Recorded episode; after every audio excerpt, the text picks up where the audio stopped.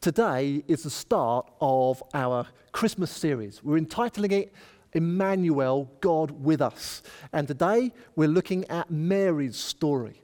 And then next week we're going to look at Joseph's story and then the shepherd's story, and then on Christmas Day, the Magi story. So we're starting today looking at Luke chapter 1 and verse 26. Let me read it to you. In the sixth month of Elizabeth's pregnancy, God sent the angel Gabriel to Nazareth, a town in Galilee, to a virgin pledged to be married to a man named Joseph, a descendant of David. The virgin's name was Mary. The angel went to her and said, Greetings, you who are highly favored. The Lord is with you. Mary was greatly troubled at his words and wondered what kind of greeting this might be. But the angel said to her, Do not be afraid, Mary. You have found favor with God. You will conceive and give birth to a son, and you are to call him Jesus. He will be great, and he will be called the Son of the Most High. The Lord God will give him the throne of his father David, and he will reign over Jacob's descendants forever. His kingdom will never end. How will this be? Mary asked the angel, since I am a virgin. The angel answered, The Holy Spirit will come on you, and the power of the Most High will overshadow you. So the Holy One to be born will be called the Son of God. Even Elizabeth, your relative, is going to have a child in her old age. And she, who was said to be unable to conceive, is in her sixth month. For no word from God will ever fail. I am the Lord's servant, Mary answered. May your word to me be fulfilled. Then the angel left her. At that time, Mary got ready and hurried to a town in a hill country of Judea, where she entered Zechariah's home and greeted Elizabeth. When Elizabeth heard Mary's greeting, the baby leapt in her womb, and Elizabeth was filled with the Holy Spirit. In a loud voice, she exclaimed, Blessed are you among women, and blessed is the child you will bear. But why am I so favored that the mother of my Lord should come to me? As soon as the sound of your greeting reached my ears, the baby in my womb leapt for joy. Blessed is she who has believed that the Lord would fulfill his promises to her. A little bit more. And Mary said, my soul glorifies the Lord, and my spirit rejoices in God, my Saviour, for he has been mindful of the humble state of his servant. From now on, all generations will call me blessed, for the mighty one has done great things for me. Holy is his name. His mercy extends to those who fear him from generation to generation. He has performed mighty deeds with his arm. He has scattered those who are proud in their inmost thoughts. He has brought down rulers from their thrones, but has lifted up the humble. He has filled the hungry with good things, but has sent the rich away empty. He has helped his servant Israel, remembering to be merciful to Abraham and his descendants forever, just as he promised our ancestors. Mary stayed with Elizabeth for about three months and then returned home. Holy Spirit, we thank you for this account that's been preserved for us. It's a beautiful account, and we ask, Holy Spirit, help us as we look at it again to read some things afresh and to draw insight that will do us good and inspire us. In Jesus' name, I pray. Amen. There's something about Mary. That's the title of a rom com from about 1998. I, think I saw it. I can't really remember it. I don't want to recommend it. But it's where a man gets a second chance to meet up with his dream girl from high school 13 years after a disastrous date. Well, you don't need to know the plot. It was the title that I loved. There's something about Mary. You know, in compiling his account of Jesus' life, Luke spent time with first hand witnesses of Jesus, and that included spending time with Mary. And I think Luke, having heard some of her stories, would have ended up thinking there's something about Mary. I mean, in this passage we read today, many people would agree that Mary was blessed by God. That's what the angel Gabriel said when he first turned up. He said to her, Greetings, you who are highly favored. When I was a, a, child and growing up in church and we went to carol services, I thought the line about Mary in, in a Christmas carol went like this A highly flavored lady, Gloria. It was only later I discovered that she's not highly flavored, she's highly favored. Very different, completely different. Uh, thankfully, I got my theology corrected quite early on. You know, Gabriel went back to her and reassured her again in verse 13. He said to her, Don't be afraid, Mary. You have found favor with God. So Gabriel thought she was blessed, but so did Elizabeth. As soon as Mary turned up, she was filled with the Holy Spirit, that is Elizabeth, and she exclaimed in a loud voice, Blessed are you among women, and blessed is the child that you will bear. But you know, thirdly, even Mary agreed that she was blessed. In her song that we read out there, she sang, From now on, all generations will call me blessed. So, so what is it about Mary? Well, the first thing is that God chose her. He gave her a unique and I would say a prominent role in his great plan of salvation. I can take my glasses off now. There could only ever be one mother to Jesus Christ, the great Savior of the world, the Emmanuel, the God with us. And Mary got to play that part. I mean, that's wow. You see, Mary would become the one person in history who would fulfill the prophecy of Genesis chapter 3, verse 15. This is the origin of the Christian hope. That at the fall, one of the things God promised is that a son of Eve would come and crush the head of the serpent, representing the devil, despite the servant having struck his heel. And this, of course, was fulfilled. We know that when Jesus appeared defeated on the cross, only to rise to life again and destroy all the works of the enemy, the evil one that was introduced when Adam and Eve first sinned. Mary got to play that part. But let's remember, I believe we, we are each given a unique part to play in God's story. It might be a less prominent one than Mary's, but God has graced each of us with a unique combination, a blend of circumstances, of relationships, of talents, of opportunities through which He wants us to help advance His kingdom. And as with Mary, the precise parameters of the God of the grace God has given us, well, they're down to Him. It's His prerogative after all. See, Mary was chosen by God's grace. There was nothing she had done to deserve it or to earn that privilege. And it's the same for us in the parameters of grace that God has gifted us with. However, I believe there was something else about Mary, something particularly noteworthy, and that is her faith. Mary is a great example of a person of faith. I love Hebrews chapter 11 in the Bible. It's a list of great people of the Old Testament who, who lived by faith, and they're inspiring. I think if I was to compile a similar list based on people in the New Testament, I would start with Mary. A great example of a person of faith, and, and Elizabeth as well, for, for that matter. I'm pretty sure it was the faith that Luke saw in Mary, having spent time with her, compiling some of these accounts that really struck him. And he wanted to make sure he captured in his prose.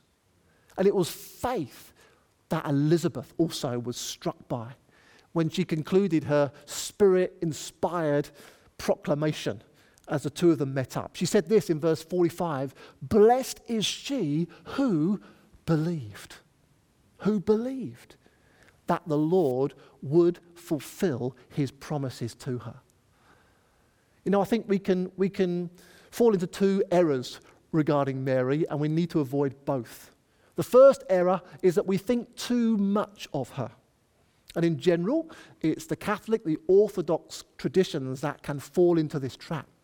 For example, there is a, a theory that Mary was also the child of a virgin mother, there's no evidence of that in Scripture. There's, there's some that believe that Mary lived a sinless life, but, but again, quite the contrary. It was her and her husband, Joseph, who went to the temple to offer a sacrifice for their sin, only a, a chapter later in Luke chapter 2. Some thought that perhaps M- Mary remained a virgin throughout the rest of her life, as if, as if that was some special quality. But the Bible's clear. She had other children in her lifetime. Some regard her as a co redeemer, a co mediator of the new covenant, covenant along with Jesus. But we see right at the beginning of her song, she declares her need for a savior. So that can't be true. So we, we mustn't think too highly of Mary, but neither should we think too little of Mary. That's the other error. We shouldn't ignore her and not think too less of her.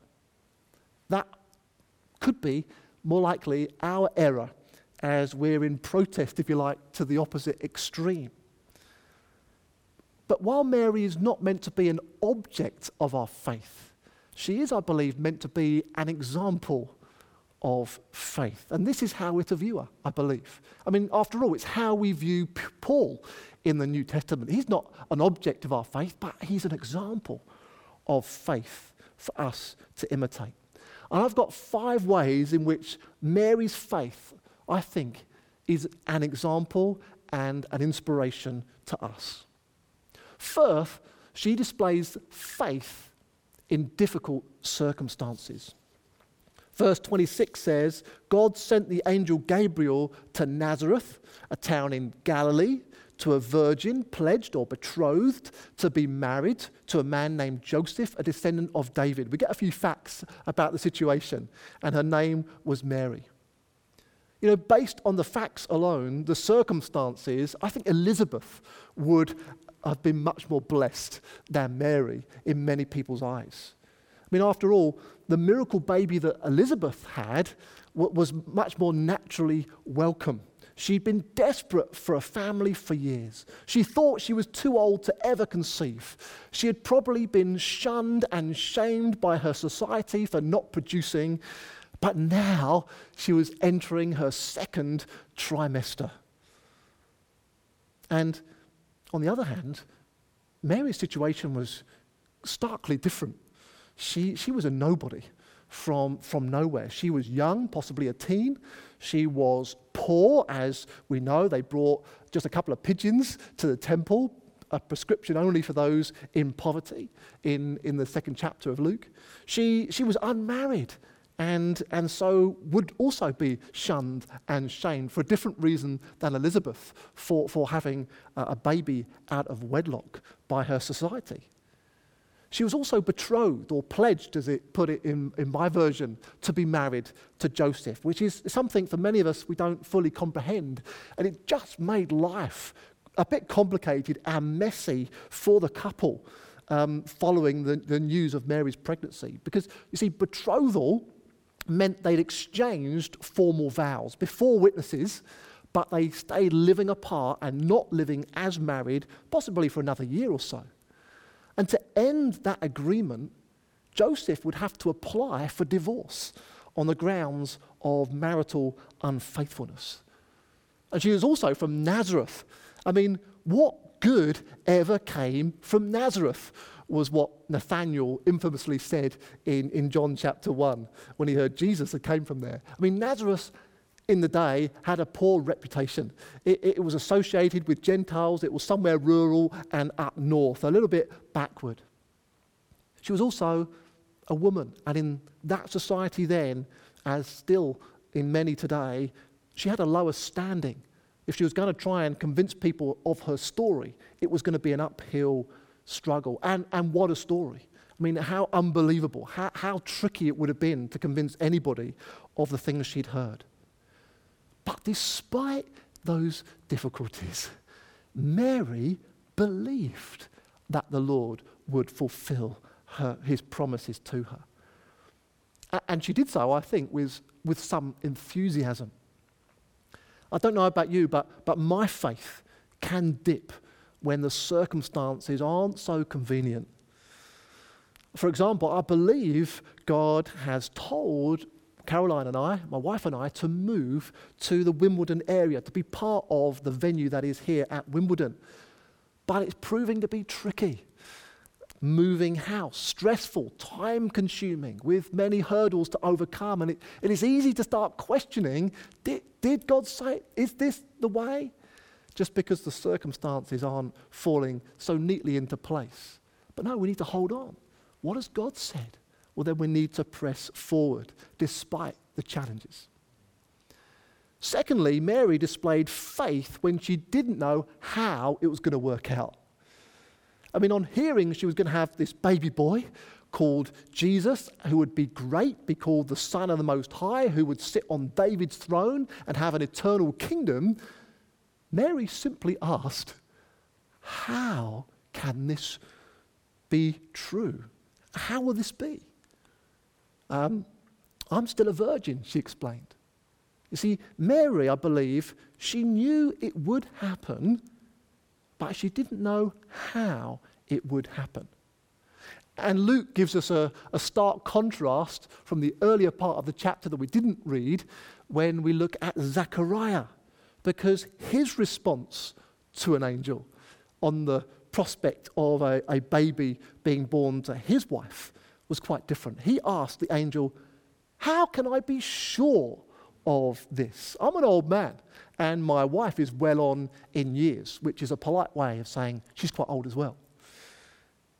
You see, they both asked how questions, but they were different how questions. Mary's how question came out of faith. She believed it would happen, but wasn't sure how it could happen. But Zechariah's question came out of doubt. He still needed convincing that it was going to happen at all. The angel delivered a message to both of them, quite a supernatural occasion, but that wasn't enough alone to convince Zechariah as it was for Mary. Now, the result of his unbelief was that Zechariah was rendered uh, unable to speak and possibly unable to hear, at least until John was born. But Mary's faith, it didn't even waver when she heard this remarkable thing that should be should conceive by the Holy Spirit, not in the conventional way. I mean, personally, I think I would have asked a few more how questions, but, but Mary just answered like this In faith, I am the Lord's servant. May your word to me be fulfilled, in verse 38. You know, the, I don't know about you, but for me, there are a lot of things I don't know how God's going to do it. I read the promises in the Bible. I, I, I, reflect on the prophetic words He's given to the church or, or to me. Lord, I don't know how this is going to work out. It sounds impossible. But let's remember Mary. She didn't, she didn't doubt that it would happen, even if she wasn't sure how. We can be like that too. And thirdly, she demonstrated faith being outworked in actions. Let's look again at verse 39. At that time, as soon as she heard this news, Mary got ready and she hurried to a town in the hill country of Judea where she entered Zechariah's home and greeted Elizabeth. And that whole beautiful account of them two coming together began. Now, it doesn't feature, does it, often in our nativity plays, but I do think this was a key moment in Luke's gospel account. Mary and Elizabeth coming together. I think on the one hand, it, it highlights, doesn't it, the, the honor and the dignity that God gives both to women and to the unborn child. And often in society, then and now, we don't give honor to both quite as God would have us. But on the other hand, I think it also illustrates further Mary's faith. I mean, she only went to visit Mary, and it was out of her way, and it would have involved quite a lot of effort and maybe persuasion of her parents and Joseph because the angel had told her that Mary also was miraculously with child. And because Mary believed both these things, she went as an outworking of her faith. James, in his little letter at the end of the New Testament, he, he argues that, yes, we're saved by faith, but unless faith works itself out in our actions and our behavior, he says, then perhaps it's no faith at all. And he illustrates it. He looks at Abraham's life, who he said demonstrated his faith by, by offering Isaac on the altar when God asked. He illustrates it by pointing to Rahab, the prostitute, who, who he said demonstrated her faith by hiding the spies in her loft. And I would suggest to you that, that Mary's got a similar story. She demonstrated her faith. How? By going to visit Elizabeth. It was the natural thing to do because she believed. I don't think God had to tell her, or, or did in fact tell her to go, but it was an outworking of her faith. And that's a challenge. I find that challenging because I know sometimes myself, I, I want to, God to prescribe my every move before I do it. But, but I don't think He always works like that. He might give us a theme, something to believe, but, but some of the detail He lets us work out. He wants our faith to prompt our actions. Yes, actions that are in keeping with faith. That might mean for me at the moment, I need to sell my house even though we haven't yet got one to move into, because we're believing that God wants us to move into that particular area. That might mean for me, I need to open my mouth. I need to share my faith. I, I need to offer prayer. I need to prophesy. Why? Even if I'm scared or not sure what I'm going to do, because I believe God wants to encourage that person, or maybe even save that person, or break into their lives in some way. I need to open my mouth. My, my actions need to follow my faith. Number four is that her faith was strengthened by another, and faith is strengthened by one another. Elizabeth in verse 44 says, It's as soon as the sound of your greeting reached my ears that the baby leapt for, wo- for joy in my womb. And I think the other dynamic that this story illustrates is the value of spending time with other believers. I mean, I'm convinced that both Mary and Elizabeth were deeply encouraged by the few months they spent together. It was because they met that Elizabeth was filled with the Holy Spirit and began to prophesy. It, it, was because of their coming together that, that John in the womb was filled with the Holy Spirit as the angel had promised Zechariah earlier in that chapter. It was because of Elizabeth's prophetic encouragement at a loud voice that, that Mary burst into this spontaneous praise. Would she ever have written that beautiful, profound, moving worship song if it hadn't been because they came together in that moment? Perhaps it was the mutual encouragement they received from one another that, that gave Elizabeth the courage to come out of self imposed isolation, which she'd been in since hearing of her pregnancy. I don't know why. Maybe, maybe she was fearful of what others would think. And it, it, it perhaps gave Mary the strength to return to Nazareth, to go back to Joseph, now with a bump beginning to show and a bit of a story to tell. You see, faith is fueled by fellowship. I need you. You need me if we're to grow in faith. I'm told uh, that people like go, to go on a park run.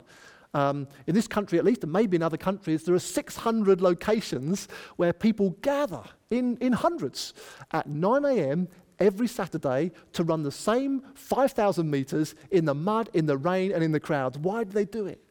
Because somehow doing it with others spurs them on. And it's for the same reason we meet together in small groups, in, in life groups, whether online or in person. It's, it's why some of you might want to meet as a prayer triplet or go to your, uh, your Christian fellowship at work or your Christian union at school or college because it spurs us on. And, and let me just add to that I think faith is particularly fueled by charismatic fellowship, spirit filled fellowship. That's what Elizabeth and Mary modeled with their prophetic encouragements and their spontaneous songs. So, whose faith can you encourage this December, this Advent season?